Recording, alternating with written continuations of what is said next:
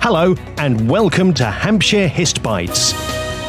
Join us as we delve into the past and go on a journey to discover some of the county's best and occasionally unknown history. We'll be speaking to experts and enthusiasts and asking them to reveal some of our hidden heritage, as well as share with you a few fascinating untold tales. Hi, and welcome to Hampshire Hist Bites. My name is Julie, and today I'm speaking with Dan Ball, Outreach and Engagement Officer at the Army Flying Museum, located in northwest Hampshire, about how they encourage local communities to get involved with history through crafts. So, first of all, Dan, what is the Army Flying Museum, and can you tell us a little bit about your role at the museum? Hi there. The Army Flying Museum basically shows how the Army Air Corps and its predecessors have changed over the past 150 years. And we're right next door to the Army Aviation Centre at Mid and that's where some of the Army Air Corps pilots go and train as helicopter pilots.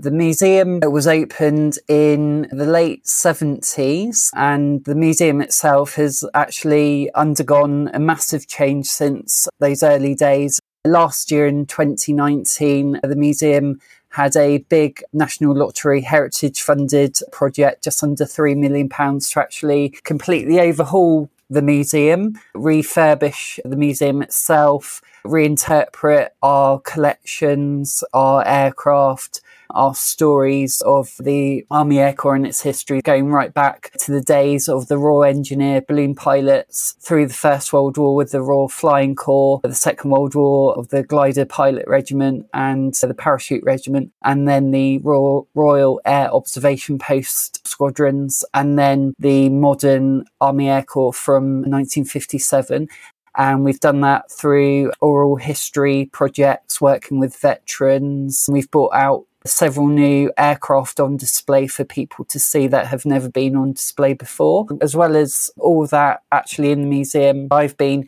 going out to a whole range of young and older people's groups across Hampshire and into into Wiltshire, working with them to explore some of those stories and respond to them in lots of quite random, quirky, and unusual ways. So I've been doing lots of community engagement, art projects, outreach sessions, both in person and digitally, involving them in lots of different and creative ways. And up up until March, we'd actually been going out on the road with our pop up museum to lots of different events so last summer we came to the Winchester Hat Fair and also to Winchester Heritage Open Days. So we've been all over all over Hampshire and working with lots of different groups from to inspire them and ask them to respond to what we have in the museum. Wow, that's amazing.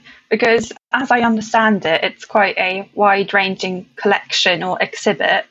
Uh, and also an interactive museum, which is great because you can learn by doing, can't you? Yes, yeah. One of the main reasons we reinterpreted the museum was that people wanted to get more hands on with what we actually have in the museum. So, a big focus of that was by making our collections more hands on and also exhibitions, collections more interactive. So, we've had lots of new touchscreen interactives that people can extrapolate information from. And then along with the touchscreen, we've got a huge audio visual, sound and audio visual show called Helicopters in Action, which shows and tells how the attack helicopter was developed for the army right from the Gazelle and Sioux helicopter through to the modern day Apache that the, the Army Air Corps use. And then we've got lots of smaller hands on interactive displays and activities. So one of my favourites is you actually have to put the Rolls Royce engine back together and you have the different components, take them off off of their brackets and then you put them back in the right order and then you see you press a green button and then it should make a, a revving up noise to see so you can actually be an aeronautical engineer, a Royal electrical mechanical engineer for the army, and then which is uh, really really cool. Wow, I want to do that. that sounds so. Oh, that sounds so fun! I love putting things apart and then putting them together. Something that I think is quite special that you're doing is how we can learn more about history and be more involved with history by using crafts. And you've been doing some projects with, for example, knitting, crochet, and so on. Can you tell me how and when this idea about using crafts came about? Well, alongside going out to groups. One of the main uh, projects or activities is to work with groups to create our community curated displays. And in our cafe, which overlooks the airfield next to the museum, we have our community display case. The idea of that is to fill it with artwork and creative inputs from groups. From last September, we've been inviting individuals and groups to create lots of different things that are linked to our stories and to our collections. Last year, we invited people to knit poppies and crochet poppies. We had uh, over 3,000 in the end. We lost count. As well as displaying them in the display case, we displayed them around our aircraft so people could actually get to see them in the museum itself. This January, groups went out to lots of Cub Beaver Scout groups, older people's groups, and got them painting mini balsa wood planes for our taking flight display. We had about 300 planes and that was on display from January to March time. And that was all inspired by the aircraft that we've got in the museum. With that, it's really nice because a proportion of the painted ones and the knitted ones, because we also had knitted ones made by individuals sent into the museum, some of those have actually gone off to libraries and venues around Hampshire. So from now until the end of October, people can actually go to those places like Ringwood Library, Lymington Library, and several other places to see if they can spot them, take a photo, and then share it with the museum online so they can actually say they've spotted one of those planes that have flown out from the museum to those places. And then at the moment, we've got our Pilots on Parade display, and that was inspired by the predecessors of the modern Army Air Corps. I found a knitting pattern for a soldier, sailor, and airman from World War II. We invited people to make a mini person to go on parade. In the end, we had over 125 mini people that are now on display at the museum, all on parade, all lined up, busy saluting, we're ready to welcome people. They're actually on display underneath our Islander aircraft, which is suspended in the air. As well as those, we've had 34 squadron flags, and those were inspired by the signs and symbols that the Army Air Corps used to represent their squadrons and bases around the country and internationally. We had those flags made by groups in Hampshire, and those are all on display, and everybody made crest or badge to represent them or their group or the area that they come from. They're at the museum until end of October some of those will actually go back. So the groups who have actually made them will then be able to take ownership and be able to keep their flags as a legacy part of the project, which is a really nice thing to be able to do. Then from November, we're inviting people to knit and crochet mini medals, which will form a mass art display museum around our aircraft. And so far, we've had about 60 created by people across the world. Those will form a remembrance in time for Remembrance Week and for the month of November. As well as those, we've been inviting people to create their own works of poetry inspired by our themes of courage, bravery, innovation, and remembrance. And we've had about 20 works already submitted. Those will go on display alongside the medals and they will be available for people to see online on our website. And a selection of them will actually go into a anthology that people can see on the website as well as in hard copy. As well as knitting we're doing lots of creative writing and we're also working with army families based at Middlewallop, Worthy Down, Marchwood, Thorney Island through our Young Eagles youth group. So normally the children of those families who mainly live at Middlewallop would come to the museum and we would do activities inspired by what we have on display at the moment, we've been meeting online and we've been exploring some of our objects and collections through a virtual way. We've been working with several theatre companies and lots of artists and costumed reenactors, interpreters to bring some of those stories out in a more lively and interactive way. That is amazing. I think it's so interesting when they actually make something and they are a part of the exhibition. Do you have any stories about people coming in and seeing their contributions? For the Pilots on Parade display, we had one lady who had seen the news of the display online. She hasn't visited the museum yet, but she saw the project and thought, oh, I'll, I'll knit something. And she had knitted RAF person with a eagle on his shoulder. She had sent him all the way from Canada. So the one she's made is on display and I've got to actually post him back because he's a temporary loan to us. But it's really nice because local people have taken part as well. And some of them have actually come into the museum to see their pilots on display. So during the summer holidays, as I was putting some of them out, this lady came over and said, Oh, what, what are you doing? And she realized that the ones that I, I was putting out was one that she had actually knitted, which was really, really good timing local people across Hampshire, around the Winchester area, have really taken ownership of getting involved in projects. It's really nice to see that personal connection. With the medals, some of the people who have already sent them in have actually got connections to the army and to the army air corps. So one lady has knitted a whole group of medals in remembrance of her family's connection, which is really lovely to hear and lovely that people are engaging with what we have in a more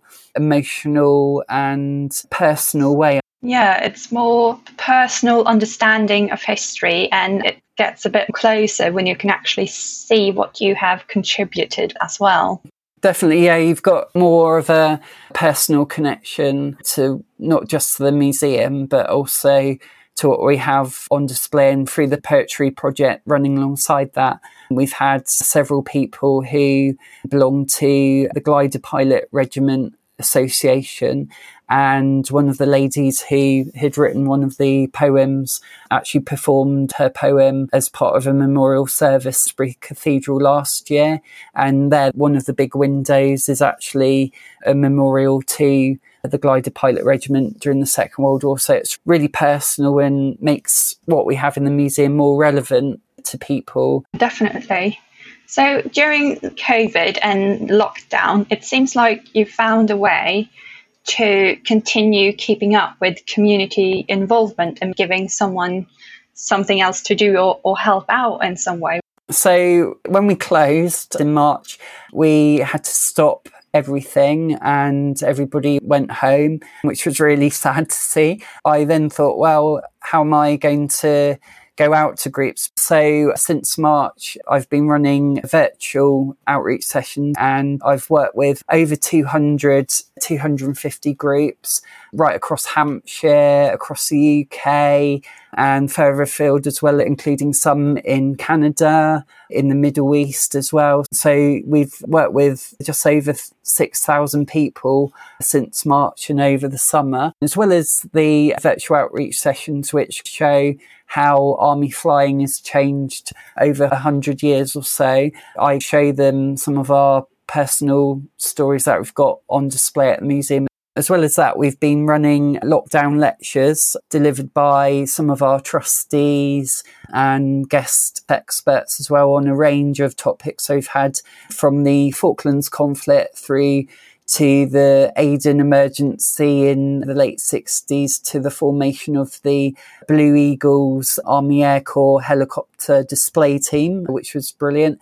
And we've had over I think it's 16,000 views of those recorded lectures. After each of those lectures, people can submit questions for the panel. Then they get the answer back in real time. We're just about to enter our third season or series of talks. The ones we've done before are on our website. They've been put into our catch up service so people can continue watching them because we're hoping to carry on with them as well as having in person talks, hopefully, in the museum. So those have been incredibly popular and they're held once or twice on a monthly basis. Uh, hopefully, we can continue doing that as well as doing in person sessions. Some of those are actually hopefully going to be returning in the next few weeks or so, which is really good news. Over 6,000 people since March. That's incredible. And not just locally, but globally. That shows how something like this can just spread more engagement and the interest in history that was one of the main reasons for the museum's project was to widen the reach that the museum has, but also form relationships and connections with groups who maybe have heard of the museum in its previous form because it was called the Museum of Army Flying until we reopened last April, but not necessarily those who would have visited before or they had visited but hadn't visited for a long time. So it's been a really, really good way to take the museum out to people also who maybe can't physically visit the museum and bring those stories to them and say, we would really like to work with you. Hopefully then they will come back into the museum and see, ah, that's what you were talking about in that session. That's that weird looking thing or that random thing that, that you showed us. So you got some quirky uh, things in the museum. What's your favourite object or part of the museum? Oh, that's a very hard question. My favourite things, as well as the amazing aircraft that we've got on display that everybody loves to see is our Rupert parachutists. Now, you might think, why would that be your favourite? And that's because it's a child size dummy parachutists. Hundreds and hundreds of them were made for the army during the Second World War, and they were made from vegetable sacks and potato sacks, which were then stuffed with wadding or sawdust on the back of them, they would have silk parachutes sewn into them. And on the front and the back, they would have mini fireworks or firecrackers sewn into the bodies. The idea was as the gliders were flying over to France, especially for D Day, and other operations like Pegasus Bridge, they would be set alight, chuck them out the sides of the glider. From the ground, it would sound and look as if more soldiers were invading from the sky, but also it would sound as if there were more guns firing than there actually were. And the idea was when they eventually landed on the ground, they would burn up and leave no trace. So the enemy soldiers wouldn't actually be able to find out that our forces were using ways to trick and fool them. About 100 or so were used at D Day.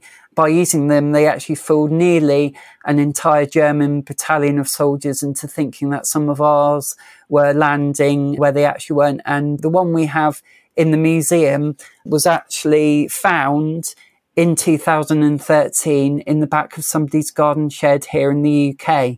This man and lady were clearing out their garden shed, came across the Rupert at the back and thought, what on earth is that we've actually found? They brought it to the museum and our team were able to tell them, yeah, you've actually found a Rupert. So that one we've actually got on display was one of the very few surviving ones that the army would have used during the Second World War. Incredible. That's just incredible. Just finding something like that in your shed when you're cleaning out, mm-hmm. that is perfect. Is there anything else that you want to share about the museum or any of your projects? So at the moment, we are inviting people to create mini medals. They can be knitted, crocheted, and those are going to form our magnificent mini medals display in time for Armistice Sunday in November. Alongside that, people can get involved with creating poetry and the knitting patterns are available to download from our website, which is armyflying.com if people want to go onto our outreach tab at the top of the page, uh, there's a section called Magnificent Mini Medals, which is the name of the project, or they can request a copy of the pattern. We can post them out or email them by getting in touch with me at the museum people can either drop them off at the museum, hand them to our lovely people on our main reception desk, or if they would like to post them to the museum as well. And the closing date for any medals or poppies or poems that people would like to make is the 1st of November. Perfect, great. I'm going to try knitting one myself. I have the instructions, so I just need to print it and then try and knit it because they look amazing. Excellent. Thank you so much for speaking with me. Thank you for inviting me on and sharing what we have in the museum and our wider National Lottery Heritage Funded project. We hope you enjoyed listening to today's episode. If you'd like to find out a little bit more about what we've been talking about, then please visit the website winchesterheritageopendays.org click on Hampshire Hist Bites, and there you'll find today's show notes as well as some links to more information. Thank you for listening.